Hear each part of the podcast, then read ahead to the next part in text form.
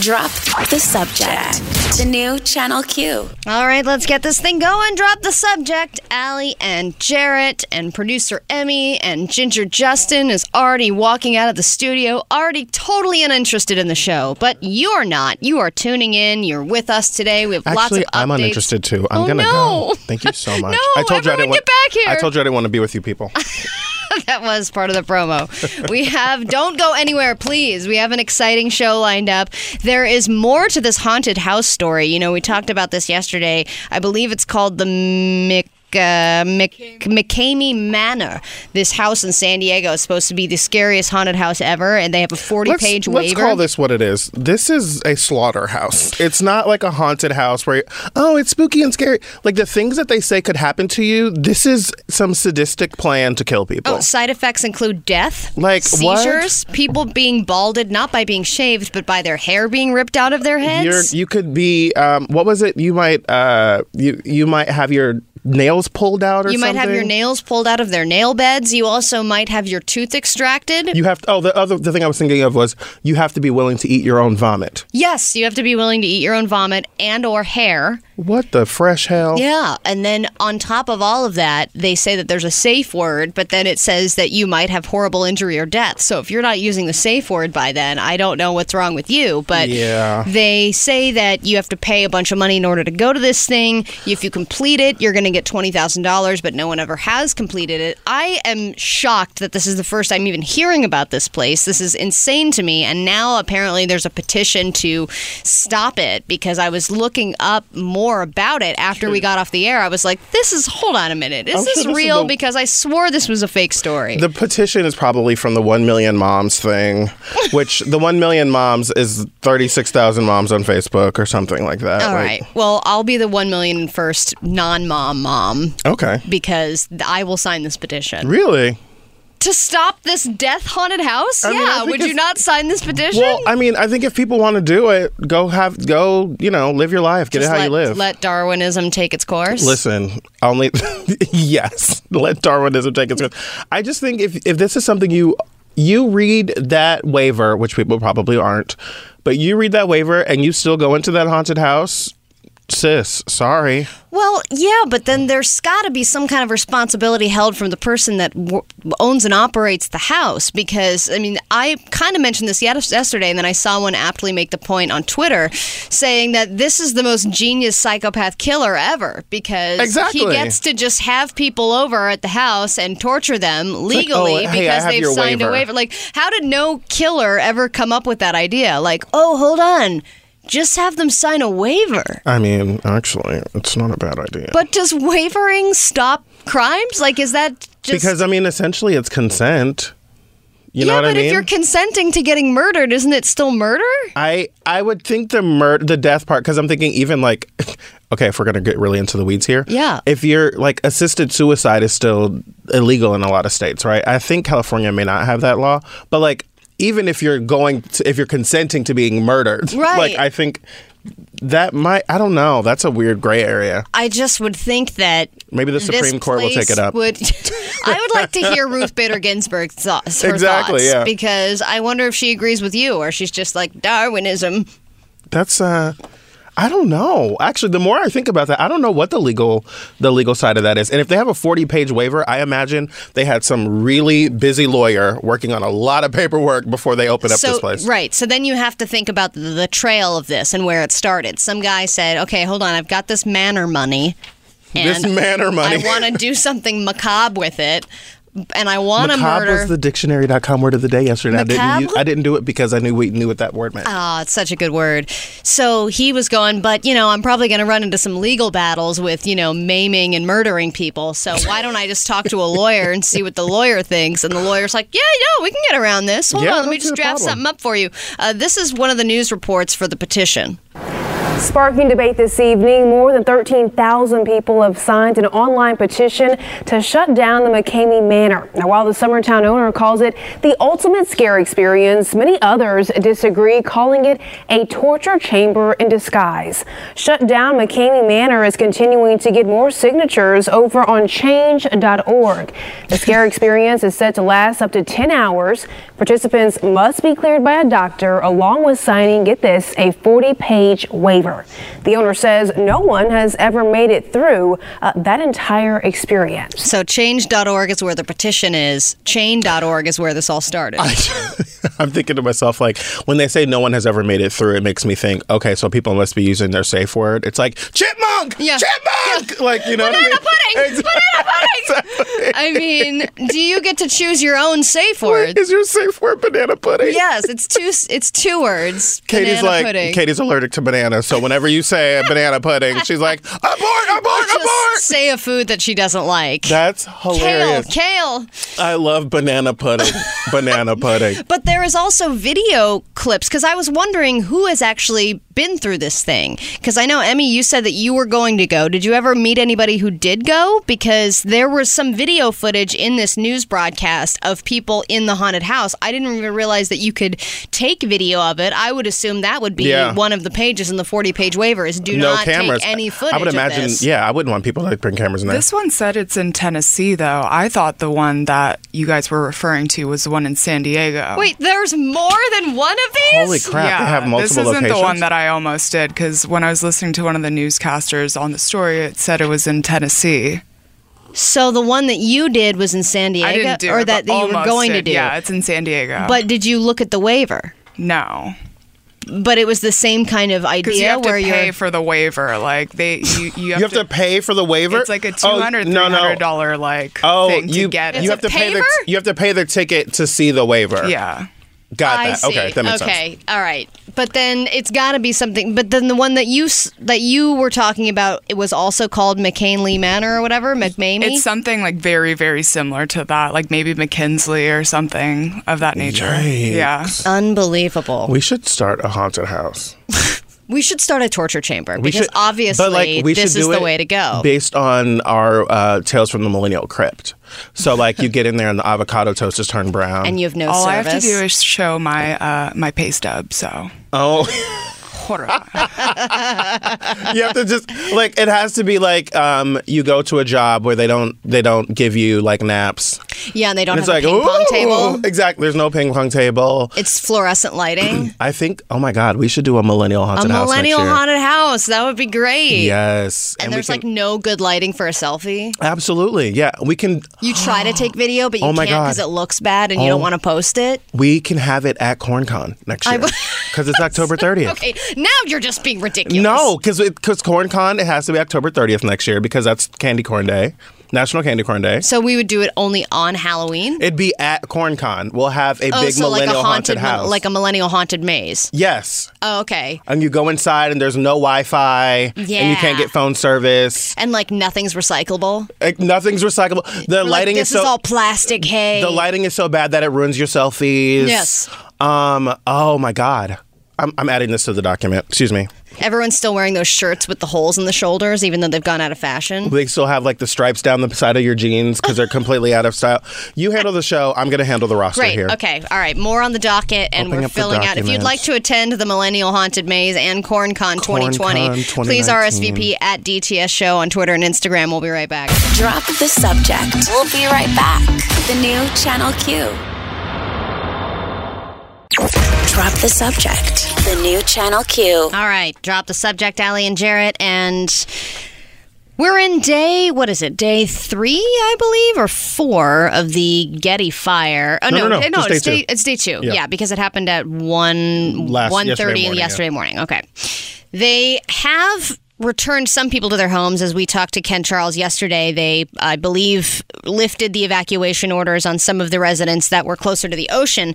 But anybody who is in the original site where the fire uh, first began is still out of their homes. There's about 7,000 people that are still out of their homes. Included in that is uh, our friend LeBron James. Him and his family evacuated, and they were unable to find a hotel room. I don't know how that's possible, but LeBron James was without a hotel room, and it has. I'm sure a, he has plenty of friends that have a spare bedroom. have spare houses. I, I was gonna say like a, a guest house or something. That yes. How can you be that big in the Los Angeles area and be like, guys, I can't find a hotel?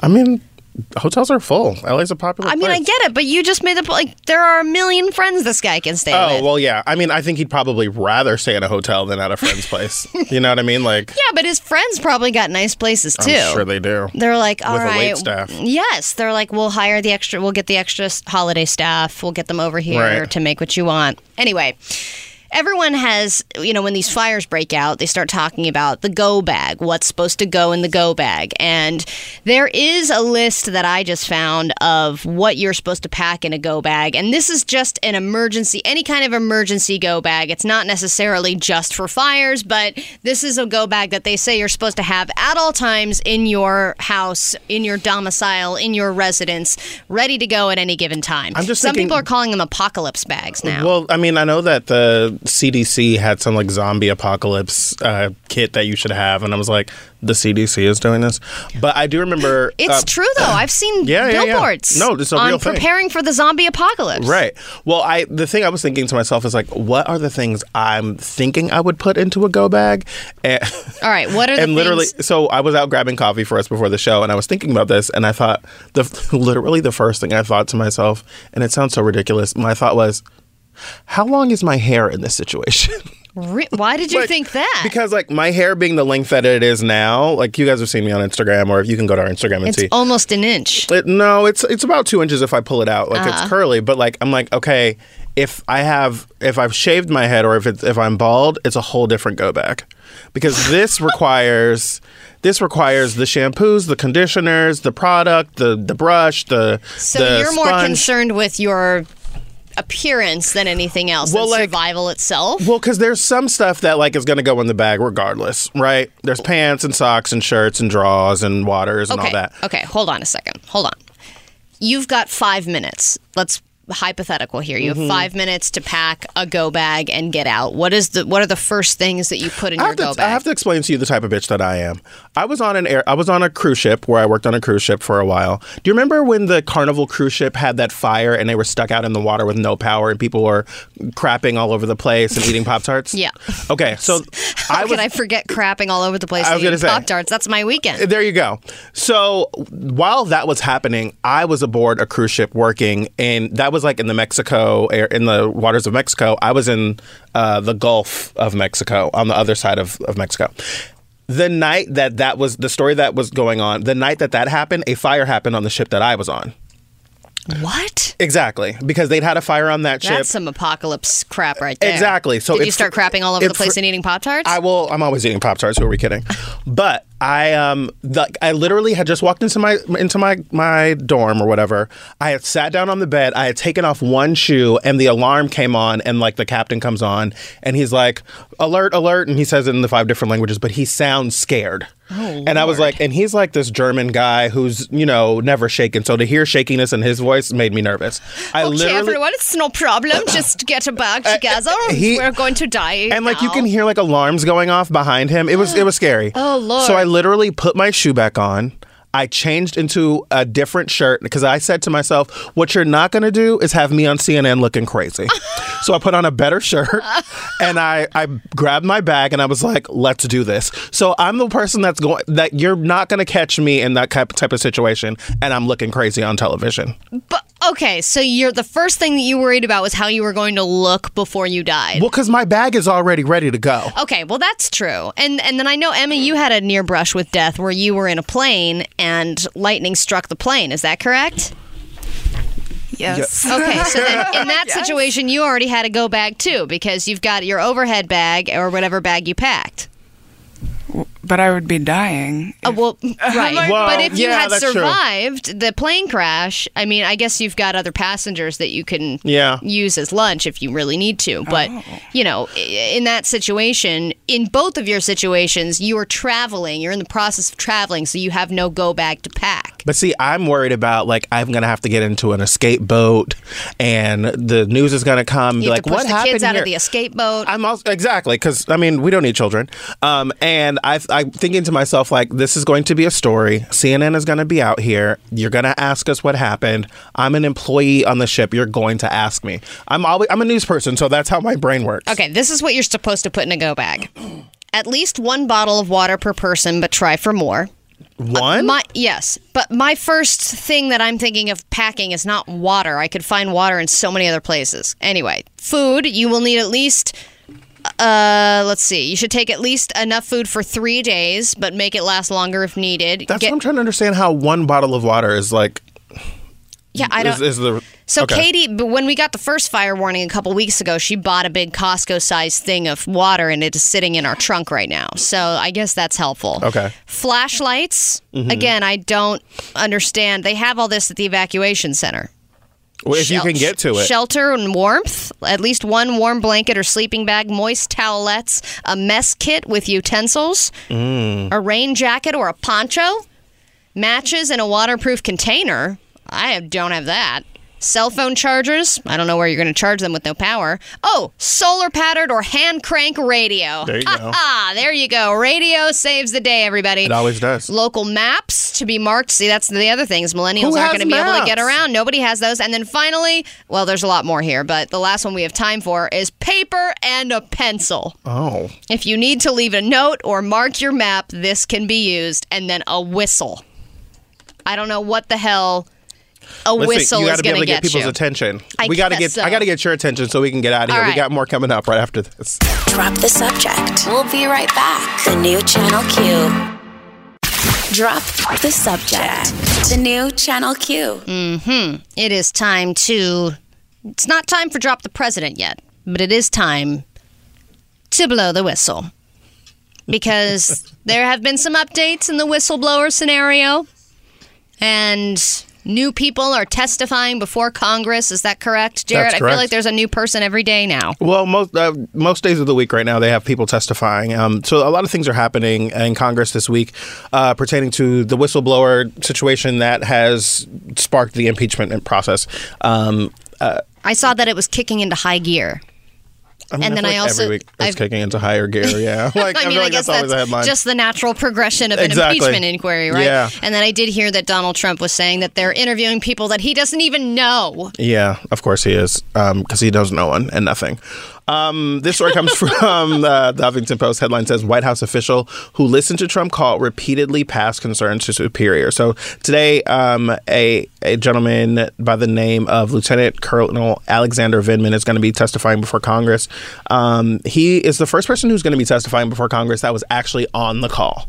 Um, everyone else has like had access to the data or was you know kind of on the periphery of the situation Or there was- wasn't handling there- documents and stuff like that. Wasn't there one person who refused to testify? Because there was somebody who didn't show up yesterday. Yeah, I mean, they've had plenty of people. Um, the White House has definitely been stonewalling testimony and documents and all that kind of Okay. stuff. So if they're most people have been um, have been doing this, but this person actually is uh, it is a White House person who is going, and so um, it says the top Ukraine expert on the National Security Council was so concerned about President Donald Trump's demands that the country investigate former Vice President Joe Biden that he repeatedly reported his objections to a superior he will tell lawmakers today um, uh, all of that information. It says Army Lieutenant Colonel Alexander Vindman uh, is a veteran of the Iraq War. He plans to share his concerns when he speaks with lawmakers as part of the House Democrats' impeachment inquiry. Vindman is notable. Um, because he's the first administration official to testify that was listening on that call that happened on July 25th, where we all saw that um, the transcript that came out that really kind of laid out exactly what happened in that Right. conversation. So it'll be nice to hear firsthand testimony about what he actually heard versus what we've been reading. One of the interesting things that we will um, seemingly learn, uh, well, that Congress will learn, and we will probably learn a little bit later, is how accurate and how thorough that um, transcript was because it, the transcript itself says this was a partial transcript, right? Even when Donald Trump goes out and talks about it and says that it's a, a complete, a full transcript, this the document it says at the very beginning that this is like a, a partial document. Yeah, so he's going to be like, yeah, no, they totally left out the part where they were complimenting each other's manhood. Exactly. Uh, you know, well, just literal ego stroking, Or not could- just the ego. It could It actually sex, be what it something. was. It was. basically phone sex between Zelensky and Trump, um, but it could also he could reveal like small things like that, or it could be something even more significant that's not in the call. like, because oh, remember they said the four hundred million dollars. exactly because remember. This incriminating piece of content came out from the White House. They drafted this and then sent it out. So they had all of the opportunity to be able to decide what was going to go in, but more importantly, what was not going to go into it. And it's interesting to, it'll be interesting to hear who he repeatedly passed on his concerns to. How, what do you mean? Because he, you said he repeatedly passed his oh, concerns Oh, onto a. Yes, in- in- yes. onto a superior. Yeah. So who's who was that, and what was said, and how many times did he go to that person, and what was their response? Like, nah, Yeah. eh, you pesky lieutenant Well, colonel, you. Last night, um, his opening statement came out. He says that quote He was concerned by the call. He says, "I did not think it was proper to demand that a foreign government investigate a U.S. citizen, and I was worried about the implications for the U.S. government's support of Ukraine." What's going to be interesting here is he is a decorated war veteran, um, a, a Ukrainian immigrant um, who's a first generation immigrant here. Um, I believe he was even injured in war, so like he is going to be someone that is going to be hard for Republicans to just attack. bash and Yeah. say he's a terrible person or he's a Democrat or or the deep state or something like that. It's going to be interesting to see what comes out of this. And later on this week, I believe on Thursday, the House will vote on the impeachment resolution. And Oh, that that's means, happening this Thursday. Yeah, it's coming up on Thursday. Oh, can we do a party? Yeah, exactly. Yes, Wait, we have- that's Halloween. it's going to be the actual season premiere of the impeachment. So uh, we've got to take a quick break. When we come back, we've got more. Uh, drop the subject. Drop the subject. We'll be right back. The new Channel Q. Drop the subject. The new Channel Q. All right. Well, you know, there are many trends that you wonder why they're trends. You wonder how they became as big as they did, and then you think, well, now people are getting hurt. Okay, now people are dying. Maybe this should no longer be a trend. And in this case, I'm talking about gender reveals. Of course, you can't reveal any kind of news anymore without doing something big, even if it's just a promposal. You got to do a big viral video, and then before you know it, someone's hanging out of a blimp saying, Will you go to prom with me? And then they end up in the ER, and you wonder, Was it all worth it? Well, Jenna reveal Could it possibly be? could it possibly have been worth it? Even just little selfies. Is it worth it? Trip to the ER, trip to the cemetery, that's non refundable. So there was a gender reveal party that happened over the weekend. And uh, and I, I don't remember if you were here that day, Jarrett, but we were talking about another gender reveal that went wrong where this guy was trying to get smoke, to, like the, the either pink or blue smoke to come out of his tires when he was doing like Mm, yeah, yeah, yeah. donuts and then it, it, uh, the car exploded and it was a big mess. So th- you'd think people would learn from that. You, well, would they? A gender reveal party goes horribly wrong. Police in Iowa say a homemade device meant to reveal a powder instead exploded. A 56 year old family member was killed. So- authorities say debris struck the woman in the head. She died instantly. The debris then flew over 400 feet. 400 it happened feet? in Knoxville. Police say She the device was a metal cylinder packed with gunpowder. The tape on top allegedly led to the explosion. Authorities also say the family hoped to post the reveal on social media. Okay. So here's what happens. they say, let's create our own homemade device. So they go DIY with it. They're not even going to buy, you know, the expensive gender reveal poof ball thing. They're going to make their own. They're going to go to Pinterest. Hey, why don't we just create a little ball of gunpowder? Oh my God. And then uh, I, I guess where they went wrong, according to this report, was the tape. They're blaming the tape, that the piece of tape on top of the homemade device was what really screwed everything up. They said, "Oh, what's the uh, what's the gender going to be?" Everyone gather round, and then it explodes. Shrapnel flies 400 feet hitting one of the family members in the head and instantly killing family member. 400 feet, though? That is so many feet. Well, because when I say she wasn't even there, I'm like, was this person even at that party, or was she like in her own backyard? You know what I mean? Like, Right, like, 400 time feet is a weeds. long. Ah! Yeah, 400 feet is a long way away. Yeah, and you know what? If we're gonna do gender reveals, just go cupcakes. Everyone loves cupcakes. It's fun. Woo! There's something blue Or do a there. big cake and you cut it in, you cut into it and see what si- what color the slice is. or like, better yet, do a genderless reveal well, I mean, well, there's just nothing. It's just Really- green cupcakes. really, this is really highlighting the um, the unnecessary and traumatic nature of gender as a norm. Exactly. Why do we have to care about the baby's gender before it's even born? Getting totally channel QE on you here. Why don't I we just you open it and there's no cupcake inside? It's just empty. It's oh, that's actually a little sad. Sadder than someone dying. Exactly. I mean, well, okay, not nearly as sad as someone dying. Fair enough, but like, I mean, geez, Louise, I'm I the 400 feet away part is probably what disturbs me the most. Is like, what happened to the people that were I don't know standing next to it?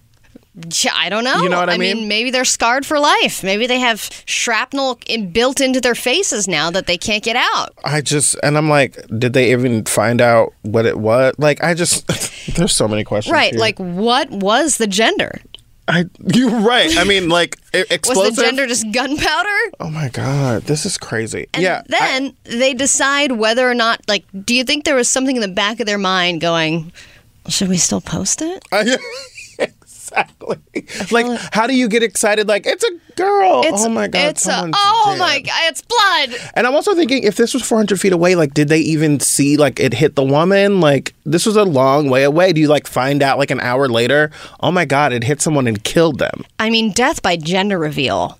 That's a bad way to go. Yeah, uh, that's about as bad as That's it gets. worse than dying by looking at porn while driving. Has that happened? Yes. Is that a thing? Yes. Who's looking at porn while driving? A lot of people. Are you serious? Yes. I may or may not be one of them. I, I, you, while you're driving? I'm talking, you talk to any trucker.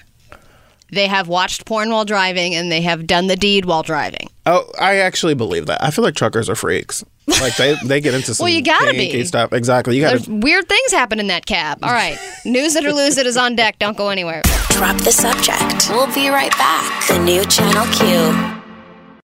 Drop the subject. The new Channel Q. Drop the Subject presents News It or Lose It. Or it's losing. Use it or lose it. Lose it! Lose hmm. it. It's Okay. a it's a gift. Here you go. There's the bell. I've got five headlines. Let's do this thing. Let's do this thing! Let's thing. do it. Headline number one Jarrett, this couple bought their LA dream home, but the yard was full of this. Wait, say that one more time. This couple bought their LA dream home, but then their yard was full of this. Oh, I think I know what this is. Yes. What do you. All right, I can't Isn't wait to find like- out what you think it is. I feel like okay. All right. I'll wait. Headline number two Spend a lot of time on your phone. This self care app just made that a good thing. hmm Mm-hmm. Headline number three Walmart sparks panic and confusion in the dish soap aisle. Anything happening in Walmart is always more fascinating than it should be. So I mean, news it. panic and confusion just seems like any other day at Walmart. I don't understand how the dish soap aisle is any different. Headline number four The next job going the way of the robot umpires. Oh. Um that's something I wouldn't see going to a robot. Okay, Mm-hmm. news it. And then finally, 10 years later, Balloon Boy Dad still insists Saga was no hoax. Oh God, lose it. you almost had a five for five. I don't even know what that is. Remember okay. the balloon boy? I think he was sick or something. I don't know. Bubble Boy? Oh, is that a different guy? Is that this? I don't know. Are there Bubble Boys and Balloon Boys different? They're different? Both of the producers are shaking their heads like, I don't okay. know what you're talking All right. An LA dream home that's had a yard full of something.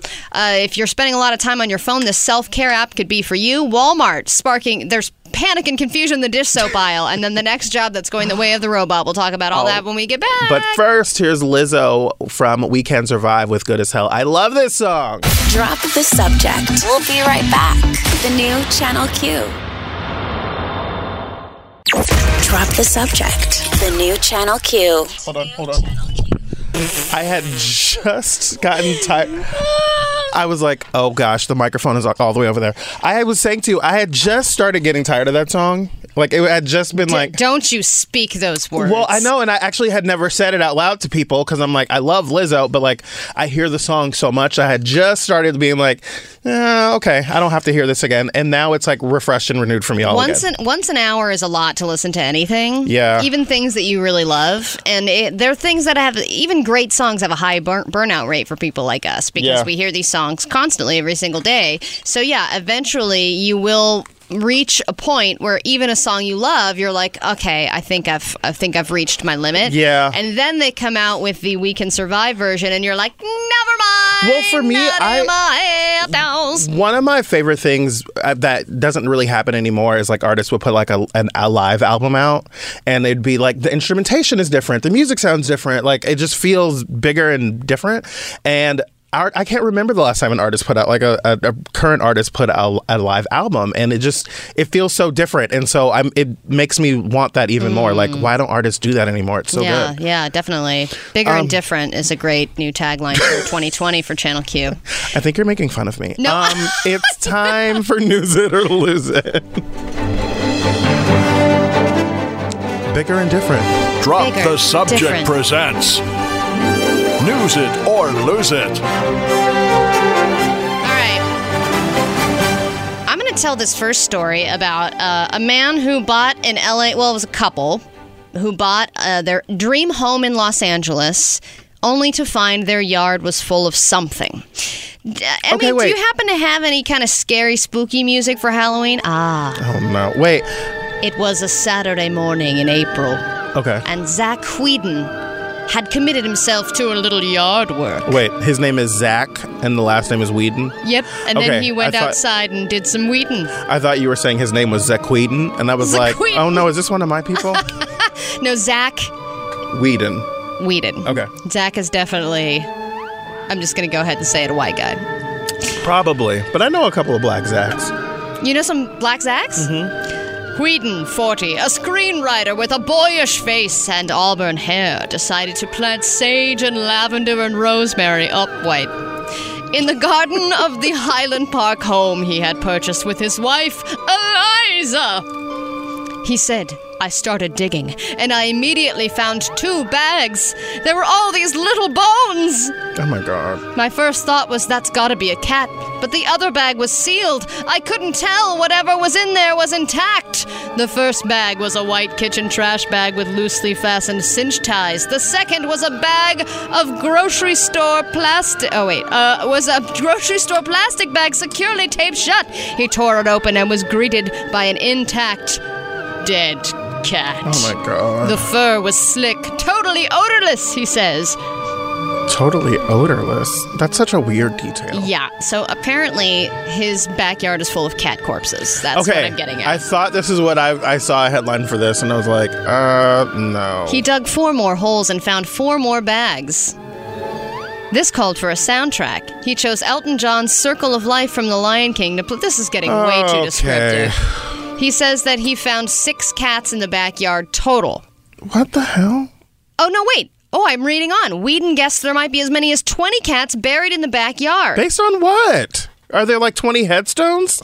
No, I think he's di- he's digging and finding more and more bags of oh cat bodies. and this is a terrible story to do on National Skip Cat to Day. the bottom of the article. No, do, do, do, do, do. Well, this is a long, long, long, long. Uh, to which part, Ginger Justin? This is a, at a dinner party. I'm There's a whole thing about a dinny, dinner party. Bar, a dinner party. Someone had brought a cat Ouija board. I'm totally creeped out by the idea that there's just a bunch of dead cats. I'm like, was this like a cat serial killer in someone's yard, like in their own front yard, and they were just burying cats? Also, if this is in the front yard, why did no one ever see the person burying these No, cats? I think this is the backyard. Oh, backyard. Okay. I think it's the backyard. Ca- What the are you look doing On, to- the look on Oh. Emmy's face is like disgusted Okay, all right, here we go. We gotta go. By the time Ozinski arrived, Whedon had unearthed 27 cats. By the day's end, the death count had risen to 45. What? Eliza's mother, who was glued to Instagram watching Whedon's grim process, DM'd him to say that he had to evacuate under oh, had to excavate under the plants in the garden as well. The day a day later he removed the plants, tilled every inch of the plant bed and unearthed seven more bags, bringing the cat count to anyone? Anyone? 52 cats! What? There was a cat serial killer. Now we know. No, now we have to investigate. This is a, a Channel Q mystery This that must be solved. You do love a true crime story. Especially, and I love all cat stories. Uh, not this. kind of 108 legs. Emmy, hit the button. Drop the subject. We'll be right back. The new Channel Q. Drop the subject. The new Channel Q. Welcome back to Drop the Subject. I'm Jarrett Hill. That's Allison Johnson, and this is our show. we are in the middle of Well, I'm paying attention. we're in the middle of news it or lose it, and I uh, want to let you know that you can find all of uh, the things that we talk about on this show. You can follow us on the social medias at DTS Show on Twitter or Instagram, but you can also um, download the podcast every day. We upload our podcast at the end of the day, and you can catch up on what you missed because I'm sure that you have not heard all four hours of the show. yeah. And uh, just a, a little side note somebody uh, messaged us after I guess we read one of their messages about leaving us a positive review. Mm-hmm. And they said they wanted to follow up because we read it on the air. Oh, And they said, hey guys, thanks for the shout out. Just wanted to say, Allie, you pronounced my name right. And thanks, Jarrett, for assuming I'm a man. I guess I write masculine. I was saying that the name was Jamie, and I know like multiple guys named Jamie, so I just kind of assumed it was a, a guy, and apparently I was wrong. Okay, So, well, you're a sexist. Um, but also, uh, thanks to Chris Contreras um, yesterday. I don't know. You didn't read that tweet. no, I guess I didn't. What was Um, it? the one yesterday when you were Oh, talking about the defense. it. defense. On a Um, since, since you want to read tweets and things, since you want to read the messages that are coming in, um, Chris Contreras gave us a, a, a beautiful shout out on on the Twitter yesterday. right. You know, we have to get to news it It was a lose delightful tweet. Um, you were talking about defense chants at baseball games, and I told you that Okay, is not a sounds dumb when you say it. It, but he says uh, there's definitely no defense chant in baseball, basketball, and football. Yes, for once, Jarrett Hill. First of all, the for once is rude. Jarrett is more knowledgeable about sports than Allison. Thank you. Then you're Allie Johnson. Oh, thanks. Um, you can follow Allie at your Allie Johnson. You can follow me at Jarrett Hill on the tweets and on the social media. Yeah, and for anybody who loves it when we talk about sports, a gayest sports highlights of the week is coming up later in the show because during on Sunday, I believe it was on Sunday, a lot when a lot of the games were on, it was National Tight End Day, so it was especially gay. so I have a a very end? special compilation there. Okay, let's talk about the. We have three stories to get through, so let's do this.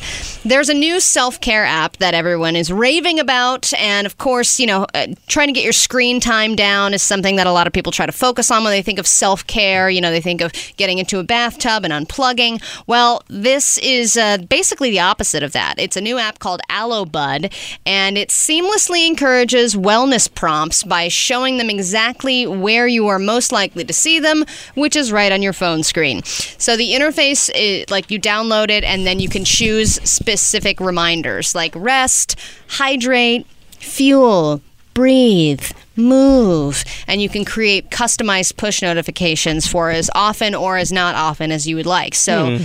and I I wouldn't really think of hydrating as self-care. I think that's just living. Well, I mean, because people don't do it enough, and so it's like a reminder, like, hey, this is going to help you stay alive. I mean, I mean, I guess. I just feel like my phone already has a lot of these notifications. I already, I mean, I have my watch always tells me to breathe. My watch tells me to move. My watch tells me to stand. It my tells you to breathe. Yes.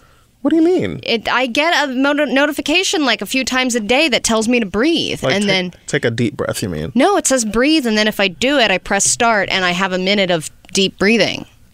Oh, Yeah. that's deep. Yeah. Okay. And then there's one on this app that says motivate. How does Sweetie, that are you not breathing? I mean, Do we need to talk about probably. I don't know. Okay. Here's the next story. Emmy's like, wrap up. Walmart sparking panic and confusion in the dish soap aisle. This was a pandemonium over the weekend, and apparently the people to blame are not millennials, because I know everyone wants to m- blame millennials for everything, saying, "Oh, there's a, a, a bar soap sho- a shortage because you know millennials aren't eat, you know using bar soap anymore." Well, you know what? We are using dish soap. We're using so much of it, in fact, that there's a shortage. Yikes. And uh, it's not our fault. It's Procter and Gamble. Blame them because they did not make enough dish soap. And a bunch of people went to Walmart over the weekend trying to get dish soap, and then they were flabbergasted and upset and tweeting and saying, "What is going on? Why is there no dish soap in the in the soap aisle?" And it turns out there was a national dish soap shortage, so the signs were up for customer awareness in the Walmart and they expect that there are going to be some shortages through December 1st of dish soap. Oh, the horror. So please conserve people.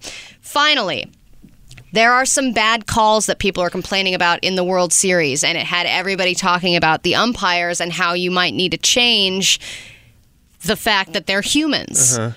Robot umpires is something that a lot of people are now talking about, and it could be the next job that could go the way of the robot. I mean, people get very upset about these calls with the World Series, a very important game. You know, you have seven chances to really prove yourself and win the World Series, and you have to rely on the, the source that won't mess it up robots. I mm, I don't know about that. I think that's stupid. well, We gotta go. Um, we got. We'll be right back with more drop the subject. We gotta go. Uh, let- We gotta go. Emmy's mad at me. Drop the subject. We'll be right back. The new Channel Q. Drop the subject. The new Channel Q. So Friday we talked about the Katie Hill story where she uh, was, you know, kind of in some turmoil, and then uh, based upon this divorce that she's going through with her ex, now soon to be ex husband, um, an inappropriate relationship that she had with a staffer, um, and also. Um, just like a, a whole firestorm around sexual relationships that she's had, and uh, then on on Monday we talked about her announcement over the weekend that she was resigning. She's put out a video now um, where she looks. You can tell that she's really hurt looking at her in this video, um, and this is how it began. Hi, I'm Katie Hill, and last night I announced the most difficult decision of my life that I would be resigning from Congress. I made this decision so that my supporters, my family, my staff, and our community will no longer be subjected to the pain inflicted by my abusive husband and the brutality of hateful political operatives. This coordinated campaign carried out by the right wing media and Republican opponents, enabling and perpetuating my husband's abuse by providing him a platform, is disgusting and unforgivable, and they will be held accountable. So this is different than, or it, does it coincide with the relationship that she was having with the staffer? Because I know that there are several layers to this in terms of her marriage and the revenge porn aspect, which is completely not okay.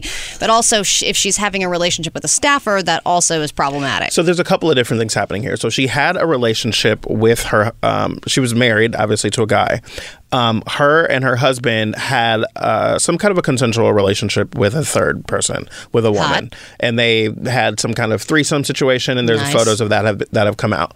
But then she also had some kind of a sexual relationship with a staffer. Uh, it was a man, uh, a a male staffer, and we know there's new Me Too rules that came in uh, in the last few years after we lost all those Congress Congress folks to sexual harassment charges and all that. That say you cannot have any kind of a sexual relationship with anyone that's on your staff or that's on a committee staff that you're a committee that you're on. Stay off the And staff. so exactly, stay off the staff. I think that's the name of the rule. And um, and so her husband, uh, they believe her husband. Um, leaked all these photos to conservative media media um, of the relationship that she had with the woman that they were with um, and that is technically revenge porn if that is what happened there Which is also illegal illegal now. in California. Exactly. Um, I was just reading, doing some reading on this, and like one of the first cases, the case that actually you know made the this a, a law here um, was a woman in 2013. Excuse me, in 2014. Um, excuse me, 2018. I'm sorry. The, this this case started in 2013, but um, a woman was awarded six and a half million dollars because her ex boyfriend released all these photos in a relationship that oh, started. I in remember that. Yeah, yeah, yeah. So like this so is she a- should be following through with this. Seemingly, I mean, she's gonna have to be able to prove that it came from him. Um, but I mean, either way, like nude photos of her or explicit photos of her and um, her husband and this woman um, are out. So um, it's it's a sad situation to see happen because she's a freshman congresswoman. She's only been there uh, for a really short time, but you know, we look forward to seeing what's going to happen. I think she'll end up on cable news within the next six to six months to a year. Yeah. um, as a political analyst or something. Yeah, I'm sure she has other work to do. Nudes are a prerequisite to that. Well, I don't think so. Oh, really? I'll, I'll back and, I'll oh, go back and I, look will at my have to paperwork. check. I'll have to check at the yeah in the handbook. Drop the subject. We'll be right back. The new Channel Q. Drop the subject. The new Channel Q. So, a brand new story um, mm, mm, mm. is evolving out of. Are you loving the song? Beep beep bop boop. Thanks for that. Just giving you a little visual pleasure Uh, just a, here. just a little something to play with there. Um, so there is this is a really good beat. There's a story that's coming out of North Carolina right now where um, there's a, a gerrymandering issue, and this is going to have a big impact on 2020, especially in that state specifically. well, that's Kind- a swing state, isn't it? Yeah, well, it's kind of swingy. Like the the votes are always pretty close in in North Carolina. Uh, uh, Donald Trump won by just like a couple, like I think three and a half percentage points. Uh, Mitt Romney beat B- uh, Barack Obama just by about the same margin. So it's a pretty close state. They have 15 electoral votes, so it matters. Um, and they're they're having this whole debate over gerrymandering. And basically, I kind of want to explain what gerrymandering is really quickly. Gerrymandering is when you are redrawing the lines of your district to basically be able to choose the voters that you get to be able to dominate dominate a map. So the Republicans have been doing this a lot in a lot of different states, and it's been happening kind of quietly, and a lot of people don't recognize that it's happening. But as they control more state houses, they are able to redraw the lines to be able to cut Democrats out of their out of their districts so that when elections come, they continue to get reelected. And it also is it happens that Republicans in a lot of states do not win the popular votes when you look at how all of their, their districts are broken down, but they end up controlling the state houses because they've won more districts, quite technically, because of the way they've redrawn the lines. Which is so frustrating because you would think that, you know, when you're younger and you start learning about this stuff, you're like, well, the, the person who gets the most votes is the one who wins. And then they have to be like, no, that's that's actually not what the process is like. And Yeah. then it breaks down into this really complex system that you're like, how how who thought of this? How did this get Yeah, created? no, it's ridiculous. And so I wanted to call in someone, uh, David Hackenfar from Pride Legals here, and I wanted him to kind of uh, talk to us about like how this got started and, and where we are today. Um, and there's a lot of racial implications to this. David, how's it going? Good morning, guys. How are you? Good to be here. Of course, of course. Um, so break this down for us. Let, let's let's get a little deeper here. First of all, let's talk about the genesis of how we got here today. Um, Please. In 2011, uh, the congressional districts enacted by the General Assembly of North Carolina were struck down as unconstitutional. Uh, not for political gerrymandering. There's two types of gerrymandering we should talk about: racial gerrymandering and political gerrymandering. The difference is um, partisan gerrymandering operates by diluting the vote of a citizen's vote based on their political affiliation. And we could say racial gerrymandering dilutes a citizen's vote based on their race. So in 2016, uh, the 2011 uh, congressional districts were ordered to be redrawn by the court. And now, what's gone on, there's been a case brought that alleges political gerrymandering. So, what the court looked at, they looked, they did a three part test on this. And it's very interesting because when you look at the three part test, the state acted so egregiously. I mean, they said it was beyond a reasonable doubt that this was political gerrymandering. I believe they took it from 10, they, they, they took it from an 8 to 4 to a 10 to 2 in Republicans to Democrats uh, as a result of the restructuring. Um, I could go over it's what a- those requirements are. It's quite interesting. Yeah, no, and I mean it's also like there are distinctions between political and racial, right? But like oftentimes these these Those um, affect each other still. They affect each other, right? Because we know that black voters tend to vote overwhelmingly Democratic. Uh, Latino and Hispanic voters tend to have a little bit, they're a little bit less um, specifically loyal to one party or the other. But um, when, when we're looking at the racial divide, like you, they know what they're doing, right? This is not, this doesn't happen by accident. And then the Supreme Court um, took this up and they like kind of kicked it back to the states earlier this year, um, which will make this more interesting in, in other states as it continues to to kind of grow and evolve. Well, what the um, there were some intervening defendants that came in and who happened to all be Oh, Republicans, good legal language, David. and they tried to have the case moved to federal court, um, and it stayed in the state court um, because they believed that they were the proper venue. And the state court did a three-part analysis, which is which is an interesting three-part analysis. They they looked at intent, effects, and causation. The plaintiffs that were alleging the gerrymandering had to prove that the state had a predominant purpose in drawing the district lines to quote entrench their party in power by diluting the votes of citizens disfavoring their rival. The court found that they did prove that. Second, the plaintiff had to prove that the lines drawn, in fact, had the intent to substantially dilute the votes. They proved that. What's interesting is in the third part of the test is it goes back to the test. It goes back to the state, excuse me. If the plaintiff could have proved the first two, the state, all they had to prove was there was a legitimate, nonpartisan justification to preserve the map, and they couldn't do that. Mm. So then, now what? What's the next step? I know that you say, Jarrett, that this is going to affect the 2020 election. How do these lines get redrawn now that they've decided this? Interesting question, and the state, uh, the, the court addressed that. What they did was they said, first of all, those Republican intervening defendants that came in and worked on that 2016 map cannot be part of the process for drawing the 2020 map. And what they said was they're going to base the 2020 primary map based on the 2020 census, which should be done around March. So there's going to be some emergency stuff. 2020 is going to be a big time in North Carolina, and it's going to be handled then, uh, right around the time when the census results come out in 2020. That's going to be really interesting to see. Yeah, David, we really appreciate you coming in to break this down for us. It was my pleasure, guys. I hope I was informative. You Absolute- absolutely were. We'll take a quick break. We'll be back. Drop the subject. We'll be right back. The new Channel Q. Drop the subject. The new Channel Q. All right, moving right along here. We learned something from our friend David Hackenfar earlier about gerrymandering. Yeah, you you mentioned a thing that uh, we should probably make a comparison for to kind of explain it a little bit better. It's kind of like the electoral college, kind of the way that Donald Trump lost the the popular vote nationally, but still won the electoral college. It's very similar in that way that you can win uh, you can win power without necessarily getting all the votes because of the way that the lines are drawn. Yeah, and the, so the the electoral co- college is sort of like gerrymandering on a national level. Sort of, yes, yeah. That's kind of a, a good way to look at it. And where are we at with getting rid of the electoral college? I feel like we decided to do that, and then that kind of went nowhere. Well, it's that will literally never happen. It would take um, it would take the Republicans and the Democrats agreeing on getting rid of it. It would also take all of the states then ratifying it, and hmm. that would just never happen because it's now worked for Republicans twice in less than twenty years, and it's probably going to work for them a third time. And they would have no reason to want to get rid of it. we have just the tip Tuesday to get into, but one last question. Yeah. Will we be able to change the job requirements for running for president?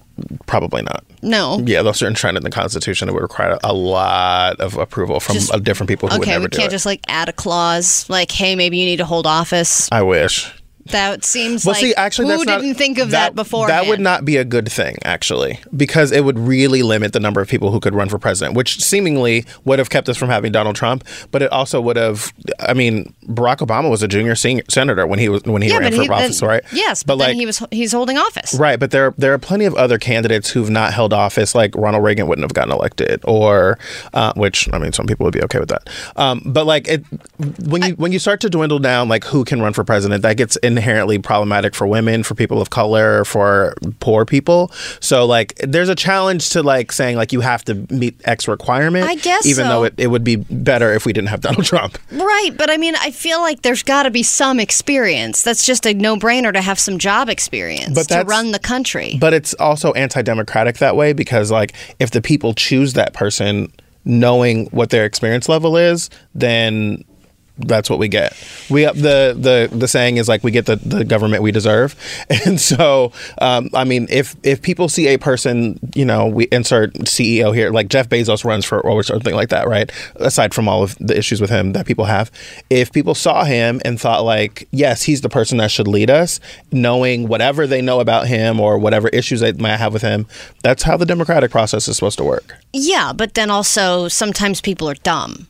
Well, most people are dumb. Let's just be honest, right? So we're people are like, stupid. oh yay, this person he like does Amazon, so he'd be a good president. But Right. It's like, but you don't really elections know are about that. elections are popularity contests. They're not about like what's right and what's wrong. And I mean, our court system is the same way, right? It's not about what's right and what's wrong. It's about what you can prove or what you can convince people of. All right. Well, this has been a very uplifting conversation. Let's get to just the tip Tuesday, even though we're already running out of time. There are several things I, we haven't even told you about what we're doing this week for just the tip Tuesday. But I love this one. This is something that you found, Jarrett, that was very fascinating. And it was a list of some of the everyday things that you have around the house or that you have on your clothing that you really never knew had a purpose. You thought it was just kind of useless. And then before you know it, you will go through this list and you're like, oh my gosh, there is a hole in the tip of a ball pin. Ball- Ballpoint pen cap for a reason, They're, or that's so crazy to me. Like I never even know. It's something I never even paid attention to. so. Let's go through some of these. Yes, I know you one- have your favorites. Yes, my favorite. It, that is one of my favorites actually. So every time you have a ballpoint pen, you might notice that the cap has some kind of a hole in it, and the or like some kind of like a breathing space. And some people assumed, and I never even thought what it was for, but some people would assume that that was about keeping the ballpoint pen from drying out or the ink from drying out. I out. thought it was just because I buy cheap pens and I couldn't buy a whole pen cap. I've always seen. I don't. I don't know that I've seen a pen, a ballpoint pen cap that didn't have a hole in it. Now that I think about it, um, but it says uh, this comes from a BuzzFeed article, by the way. It says a lot of people think the hole in the cap of a ballpoint pen is there to keep the pen from drying out, or that it's there to um, to keep a pressure balance that prevents the pen from leaking. Again, another thing I didn't think of it. It says the real reason it's there is much more straightforward. It's there to lower the risk of suffocation. If a small child was chewing on the cap and choked on it, the hole keeps their airway from closing up entirely. Wow! Isn't so that crazy? saving the lives of little children who swallow pen caps. That's crazy to me. Speaking of little holes, and I know people with that uh, that fear. What is that fear of, of tiny holes? Tri- trip, Trip does to- something mania. Uh, this might be triggering for you because we're we're c- continuing with that theme. The little hole where uh, the little hole in a plane window tri- when you're tripop, tri- trypophobia. Trip, trypophobia, Tripo- yes, that everyone decided they had when the new iPhone got Yeah. released. So there's a little hole in the plane windows, and you think, oh, you know, it's just because I'm on flying Spirit and I can't pay for the entire window. But that's not the real reason. The reason is to compensate for air pressure. So when the plane climbs to, you know, a cruising altitude, there's this huge pressure difference between the inside and the outside of the plane. So the hole regulates some of that difference so that the outer window doesn't have to do all the work. and it prevents the window from fogging up, Amazing. which is mind blowing. Great. Great. I've always seen that little hole and never knew what that was about. Yeah, I mean, I figured it had a purpose. I was like, that that seems like it's there for a reason. Yeah. Um, it, it's definitely not an accident. You No, know what I mean? No, because it's definitely there on all the windows. Okay, so the next one, um, I'm going to tell you what it is, but I'm not going to tell you what it's for. We have to take a quick break. But the little extra piece of fabric that comes with your clothes, like sometimes it'll have like a little baggie with a, a button and a little piece of fabric and other things. I had no idea that was there for a reason, but of course it's there for a reason. I know why it's there. Uh, Well, yeah, we both know why it's, there. It's, for now. throwing in the garbage. That's that's actually not what it's what for, it's for. Allison. That's It's for that's often what happens. Often what happens to it, not why it's there. And then the little pocket in your jeans. I mean, I always use it for either chapstick, my keys, or change. But there, it's there for another reason that um, has some kind of uh, I won't say ancient. Uh, Condoms. it no, I mean it works for that, but no. and there you go. Uh, we'll take a quick play. Uh, we'll take a quick break. Um, when we come back, we'll finish this up, and then Dr. Jenn Mann's coming up as well. Yes, we're going to talk to her about coupled about uh, double dating with couples. So Yes. if you're in a coupleship and you are dating and you are double dating, and maybe you don't like one of the people in the coupleship, that can be problematic. And Dr. Jenn has the solution. She does. That's all coming up next on Drop the Subject. Drop the subject. We'll be right back. The new Channel Q. Drop the subject. The new Channel Q. All right, Allie and Jarrett here, finishing up just the Tip Tuesday. Today we've been talking about those things in your house that you never knew actually had a purpose. Things like the hole in the pen caps of every ballpoint pen. They are actually there to prevent choking for children. Who knew? Also, the little hole in the window when you're on the airplane, it's not just like someone was drilling a little hole in there. It's actually to help um, with cabin pressure and also prevents the windows from fogging up. It's a defogger. Poor man's defogger. It's a poor man's defogger. I thought I just had to spit into the window and rub it around. Nice but- work. Okay. Now let's move on to that little piece of fabric that comes with any kind of coat or jeans or Yeah. any pretty much any clothing that you buy. You get a thing with a little button and a little swatch of fabric, and that has a purpose. Exactly. So you know how when you get like a new detergent or you're working on cleaning something, it might say like, "Oh, test a piece of the fabric so that you can see how the, the detergent or the bleach or whatever will respond to your fabric." Yeah, and I'm like, how am I how, how am I, How am I going to do that? All right, That's Mr. what that little piece of fabric is for, so that you can toss it into the washing machine, pin it onto something or something like that, and see how it will respond to the wash cycle. That's brilliant. I can't even trust myself with a so- with keeping two socks together. I don't know how I would be able to keep You'd a have to- swatch of fabric You'd have to like safety pin it onto something else, wash it, and then it with the safety pin in there. Yeah, absolutely. You can put safety pins in the wash. Absolutely. Oh, my Yeah, mind is blown. That's actually how people keep keep their socks together as well. What? Safety pin them together. I don't do it. They it, wouldn't rip the that. whole. Okay. No, all yeah. right. That's a whole. Jeez, you're Okay. opening a Pandora's box. I know, right? And then that me. little pocket in your jeans, it's oftentimes on the right side inside the pocket. There's like a smaller pocket. Um, I, I often use it for chapstick, my keys, or change, but apparently that dates back to um, it says the uh, the Wild West cowboys or the 19th century gold miners. They would keep their pocket watches in that little pocket, and it's just kind of endured ever since then. Well, I think that's adorable, but I also think, and I'm not even a condom user, but condom pocket, it does fit it perfectly. Depends on the size of your condom. So It does. Um, that, Can I just do one more? go ahead. Okay. That little arrow, because I'm just proud that I know this one. That little arrow on the side of your gas tank emblem. That points left or right. yeah, that points left or right. That actually shows you where your gas tank is located on your right or your left side. And I feel so proud that I know that one. as a person who rents cars often, it's really helpful because you always like, oh crap, what side of the car is this on? Um, all right, so that's just a tip Tuesday. All right, it is Tuesday, which means, of course, that Jarrett and I are on the phone with our favorite Dr. Jenn, licensed psychotherapist who is here to answer all of our questions when it comes to love, sex, relationships, and beyond. Dr. Jenn, we've got a doozy for you. Uh oh. Okay, I want to hear it. so this is uh, something that I found. It was an article on the New York Times, but it's something that I think happens to people uh, fairly regularly. It's But- happened to me. Before you even say what it is, I love the idea that we have a doozy for her. Like we might ask her a question and she'd be like, "Oh, I don't know," oh, I don't know. Yeah, and that's just leave it right there. I, I have no answer for you in all my studies. exactly. Well, just that's us trying to I've stump never you. encountered this ever. Yep. I don't Does know. Does that happen? Next No. question. Exactly. Yeah.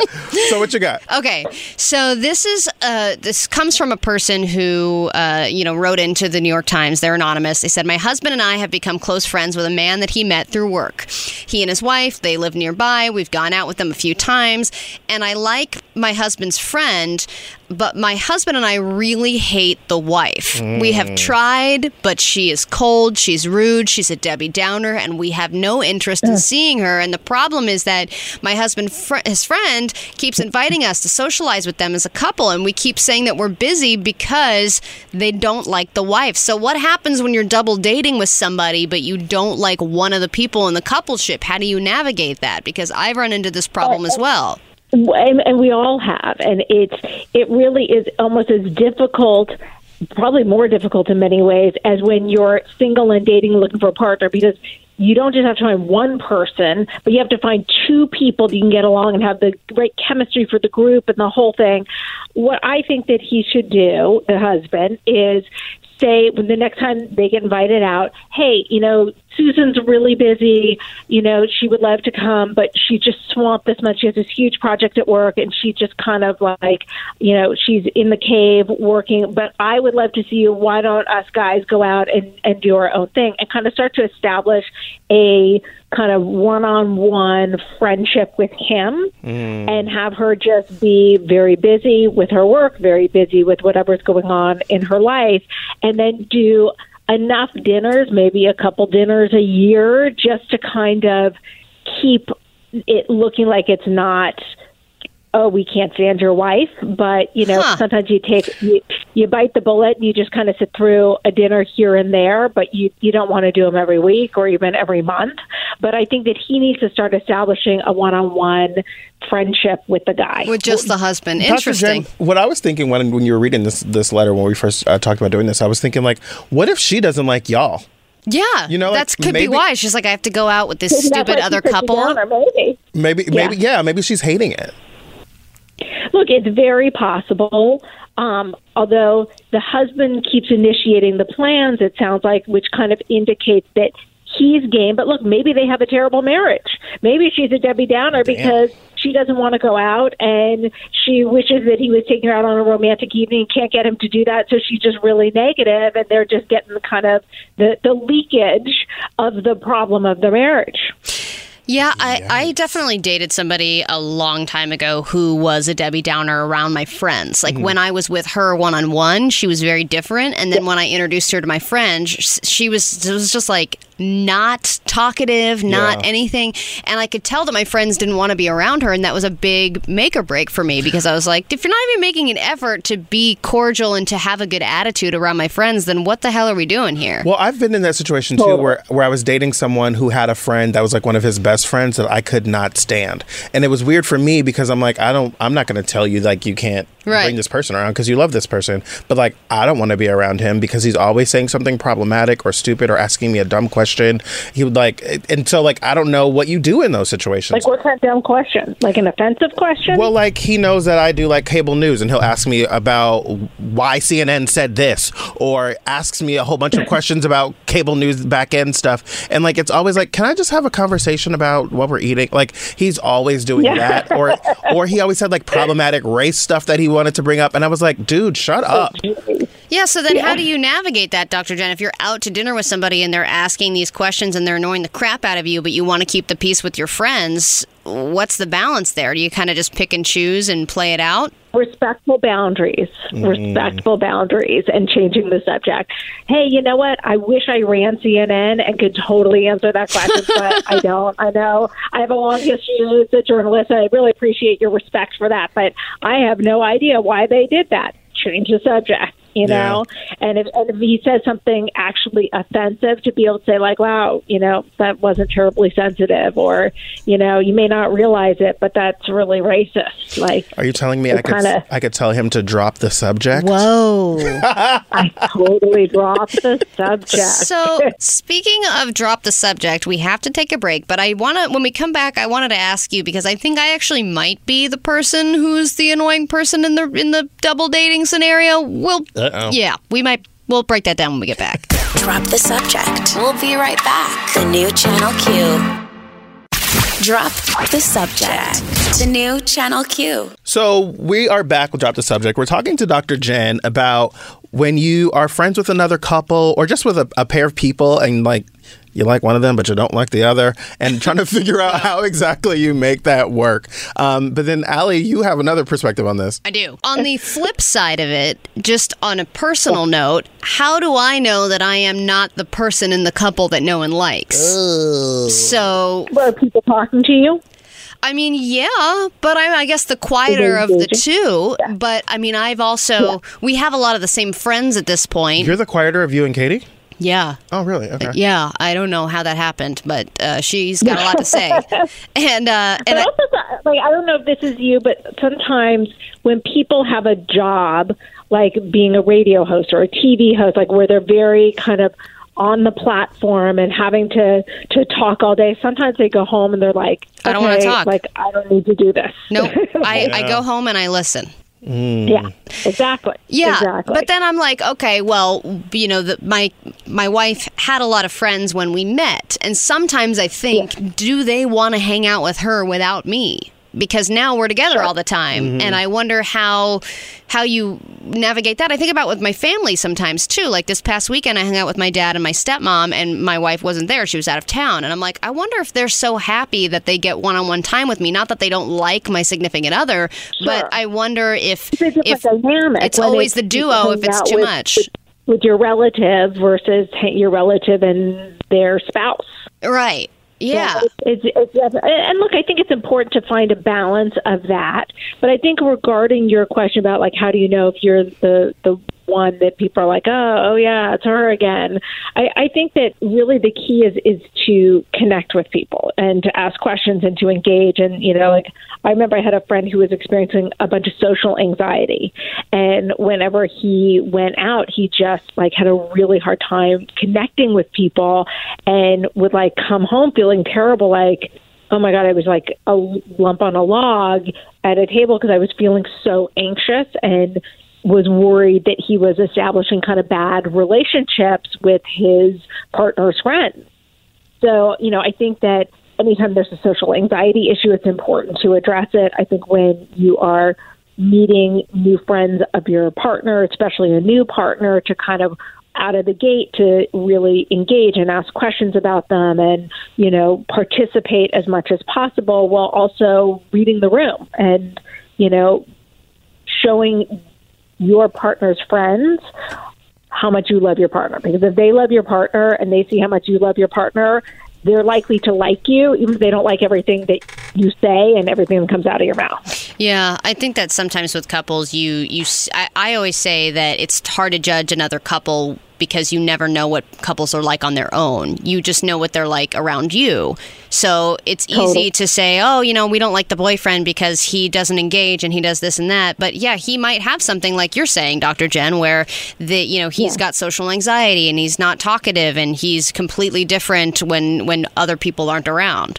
Totally. You know, or he's he's in his first year of sobriety and he's used to going out and drinking. Although hopefully you're not dating if someone's in their first year of sobriety, but you know maybe he's just kind of socially awkward because he's not used to kind of the new circumstances in sobriety. Yeah, Wait, or is- maybe he just really does hate you. Wait, is dating something you're not supposed to do in the that's first year of sobriety? That's possible too. Dr. Jenn? What was that? Is dating something you're not supposed to do in the first year of sobriety? Correct. When you are working a good 12 step program, you are not supposed to date someone in your first year of sobriety because the number one reason why people have a slip in their first year of sobriety is a breakup or a heartbreak. Interesting. Now, what about when you're in a long term relationship, but you've been in that long term relationship under the influence and then you go into a 12 step program? Do you recommend that you take a break or do you continue with the relationship or is it just kind of a case by case basis? Look, if you're like a married couple or a couple that has been together for many, many years and you have a great solid foundation, you know, I mean, no one's going to say like get a divorce for your first year of sobriety. That's a whole other stressor, but it's going to put stress on the relationship and you're going to want to get extra support mm. in, you know, that I always recommend that a partner be involved in Al Anon and that couples do couples therapy during that kind of a period of time. But if you're like, newly sober and single, like put down your app. Like this is not the time to be going on the hunt. Interesting. That's something I never even thought about. We kind of tangented. Oh there, yeah, no, it's it's it's big. Yeah. It's, it's really significant. And any sponsor will tell someone in, in a 12 step program like you should not be dating. Hmm. Okay. You got to focus on You you. know, not to mention the first year of sobriety. The other thing about it is that when you are working a 12 step program and you're getting clean and sober, all of your feelings flood to the surface because you're no longer using a substance mm. that is pushing down your feelings and numbing you. So, I mean, it's I always love working with people in my private practice first year sobriety because like it's so meaty. Like you really get to all of the juicy work because there's so much feeling and memory and intensity and it, you know all that sort of stuff. And it can it's such great grist for the mill. Dr. Jenn. Ah, just a, we went off on a great I was going to say, yeah, that was really good. Okay. um, everyone, you can find more information about Dr. Jenn on her website, drjennmann.com. Jenn Mann, both with two N's. Uh, you can find her at Dr. Jenn Mann on the Twitter, the Instagram, and um, make sure to check out her book, The Relationship Fix, which is available wherever books are sold. Thank you so much, Dr. Jenn. We really appreciate it. My pleasure. Thanks for having me. Drop the subject. We'll be right back. The new Channel Q. Drop the subject. The new Channel Q. like that. Oh my god. All right, we The podcast extras you guys are going to get when we start adding in like our commercial break conversations. yeah. A delight. to anyone who downloads the podcast on a regular basis, uh, de- uh, drop the subject wherever you find your podcast. We are planning on uploading some exclusive content, so look out for that soon because it's going to be worth your time. But we are short on time, which means we just have a little moment to give you the gayest sports highlights of the week because I watch the NFL every weekend. I mean, there's World Series stuff going on as well, but I, I was only able to compile a very specific montage that had to do with football and specifically National Tight End Day because I didn't know this was a thing. Uh, I believe Jarrett, you told me about this. No, Did you? I don't think it was Oh, me. maybe I saw it on Twitter from somebody. I mean, but- I who doesn't love a good tight end? I mean, there's every mention of a tight end that was wide open, uh, about how they were able to penetrate the D, all that stuff. it was very important, and I, and I definitely made sure I took notes on all of that stuff. So, a very special edition this week's Gayest Sports Highlights of the Week. Here are the gayest sports highlights from the week.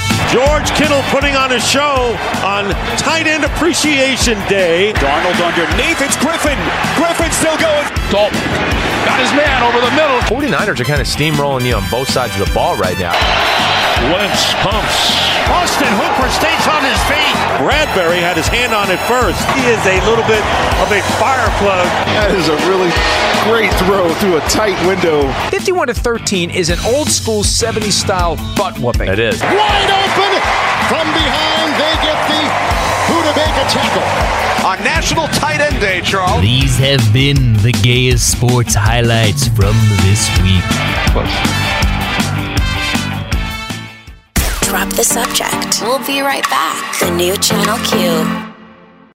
Drop the subject. The new Channel Q. Drop the Subject presents News It or Lose It. Allie and I are holiday album. We're recording it during the breaks. A very Channel Q Christmas. Look for it, Oh no, a very Channel Q Christmas. What songs will be on that? Um, Actually, I really am gay. how is that possible? um, okay, actually, one of my song, one of my uh, my news it stories is related to that, so I'll do that one first. It's related to a gay very Channel Q- rendition of. Okay. Well, uh, that might be a stretch, but Okay. okay. Uh, n- news headline number one: John Legend is releasing a less creepy "Baby It's Cold Outside," emphasizing consent. Whoa! right? I, ha- I mean, I have to news that because it's a sign. There we go. What are the chances? Whoa! Lose it. Wow! That's amazing. I don't I don't care. care. Exactly. No. Uh, okay, so we'll talk about that. Okay. A Mississippi woman missing for days is found after she spelled out SOS with rocks. Oh, I love survival stories. World Series flashers get banned indefinitely by MLB. uh, a spooky. National! exactly. Woo, Trump. um, okay. Spooky face spotted in space by Hubble. Spooky face spotted in space by Hubble. I got a, I got a new spooky space face. I thought I said spooky space. I was like, you didn't read that Spooky right. face in space. And then the word genius.com word of the day is elide. E L I D E. Ooh, that face. Lose it. How dare you? I hate you! Drop the subject. We'll be right back. The new Channel Q. Drop the subject. The new Channel Q. Okay, we're we're I'm gonna say the words, but don't hit the button yet, Justin. We're gonna do news it or lose it in a moment. No! Ah! That is not what I was trying to do. There's a story before we do news it or lose it. Were you trying to play this? No, I wasn't trying to play that either. okay, I know. I know what you were trying to do. You're trying to taunt me, but I was just wanted to. Five. Got a five for five. V E Oh no, wait, he did it. I hate you. F I V. four, four. Out of five. Five.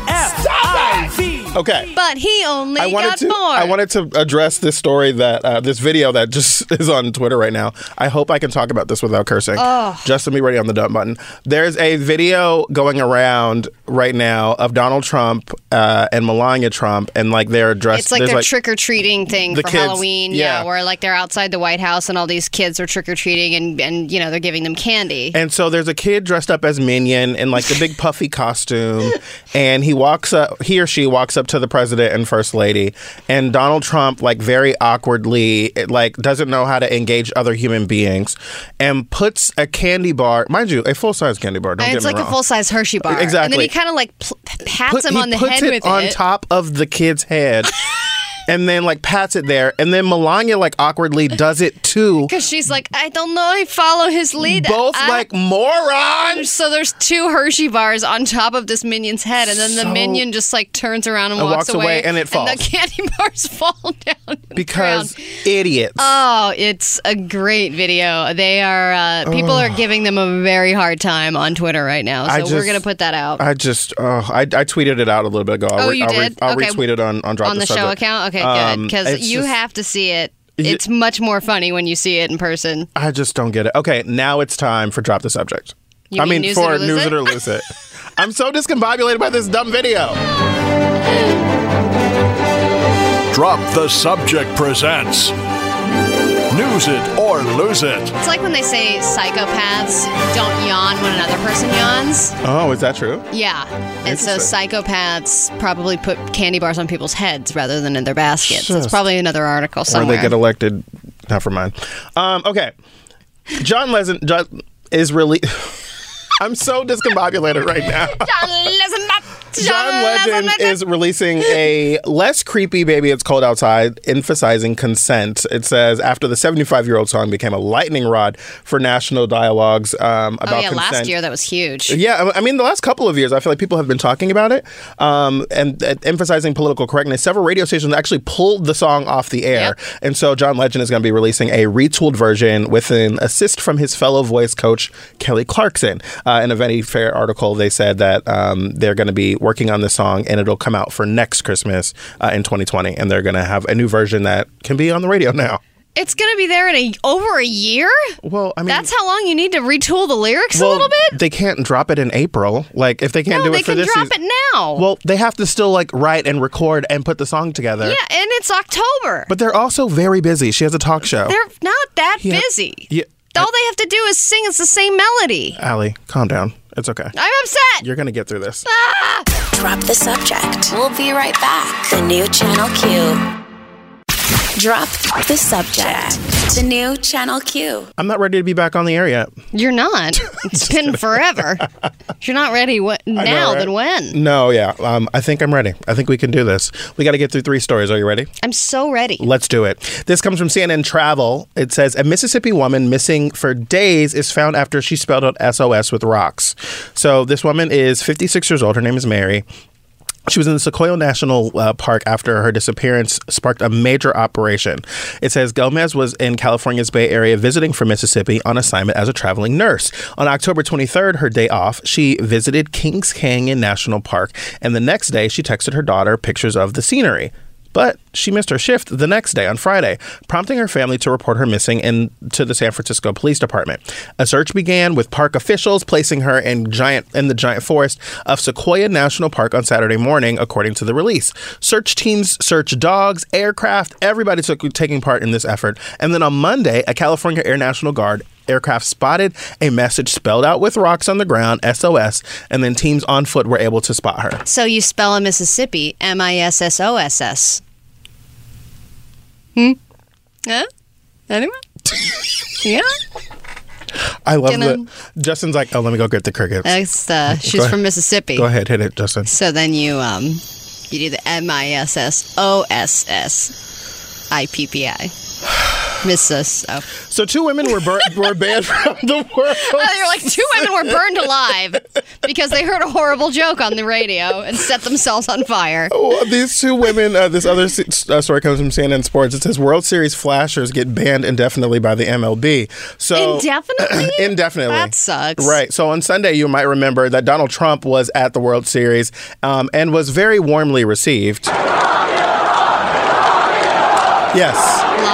Well, at that same game, another big thing happened that was kind of overshadowed by the Donald Trump story because uh, the women identified as Julia Rose and Lauren Summer um, were uh, basically flashing their breasts on TV during Game Five of the World Series, uh, and they've been banned indefinitely from all stadiums and facilities, according to the le- letter that was delivered to them by hand and signed by David Thomas, the uh, president of the MLB, um, president of security and ballpark operations. They got this letter in the mail and they they tweeted it out um, with the caption "Whoops."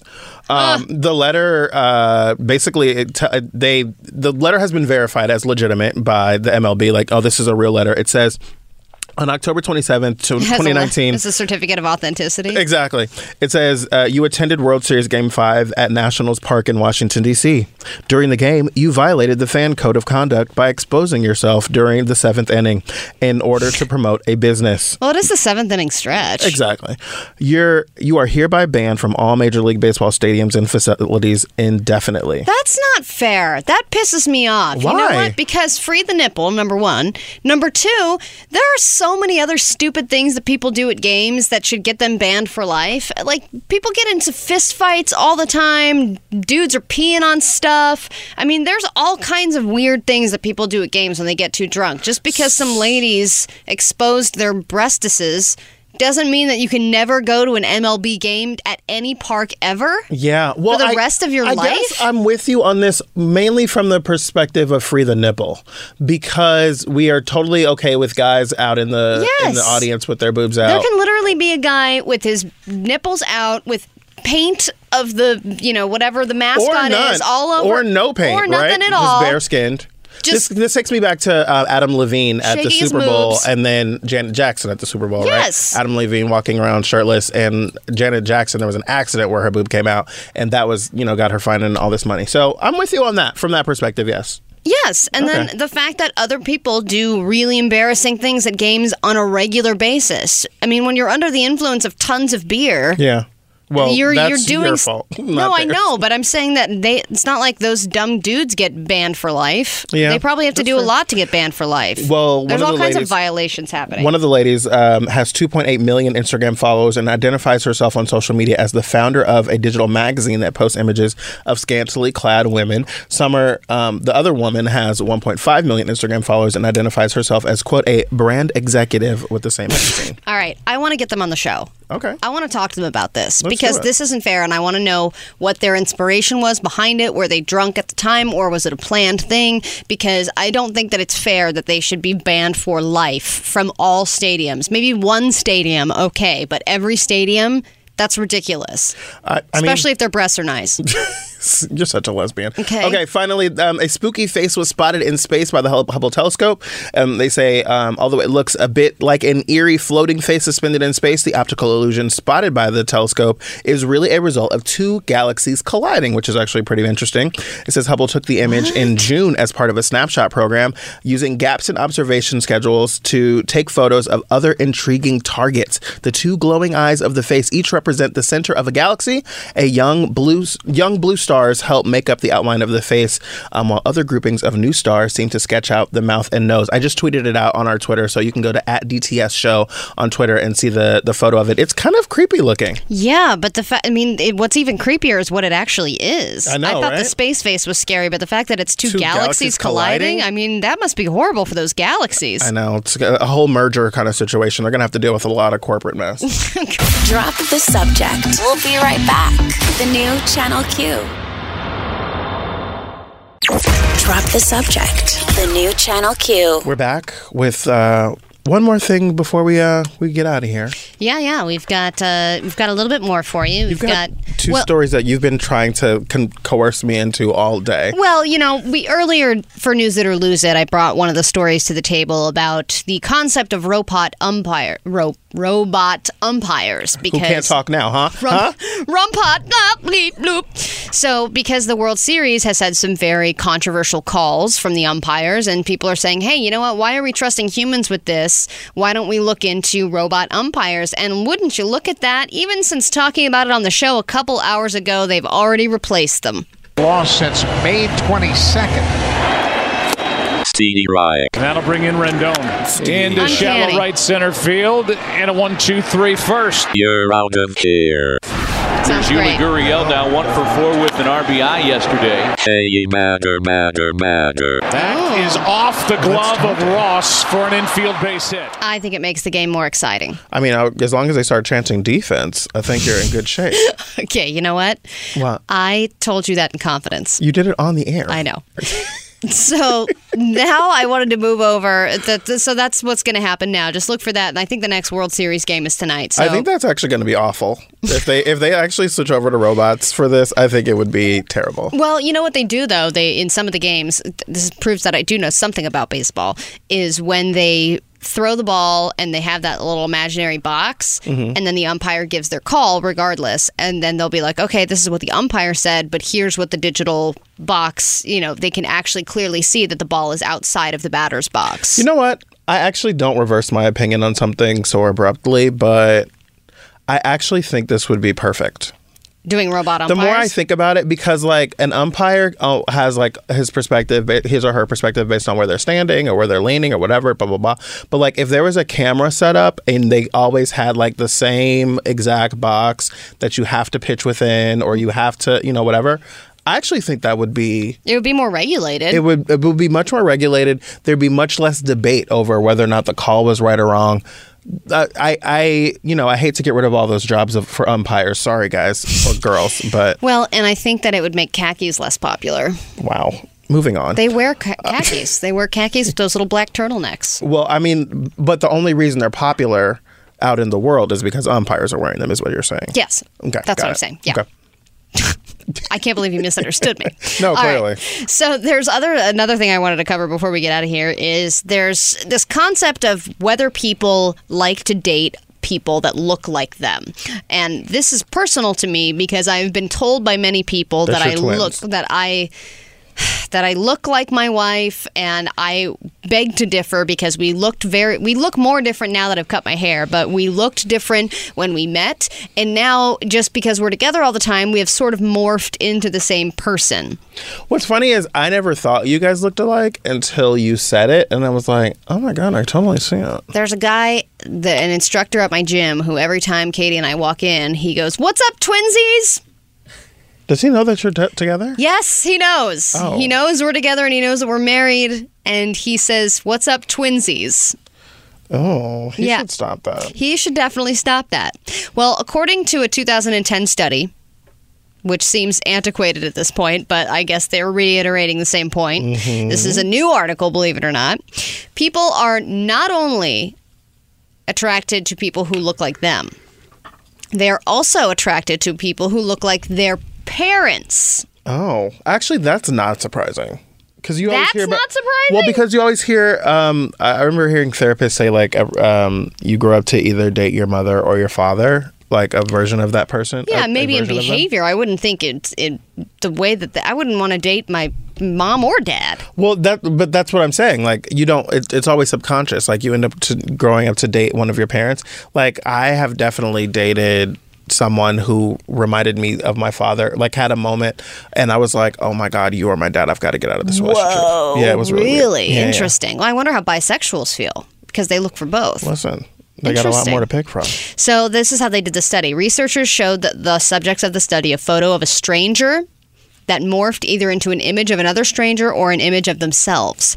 When the participants were asked to rate those people in terms of attractiveness, they were more likely to choose the individuals who were an amalgamation Amalgamation. amalgamation of a stra- of a stranger and themselves rather than a hmm. stranger and another stranger. So they were attracted to their own faces. That's interesting. I I have a best friend who has the same name as me, Jarrett.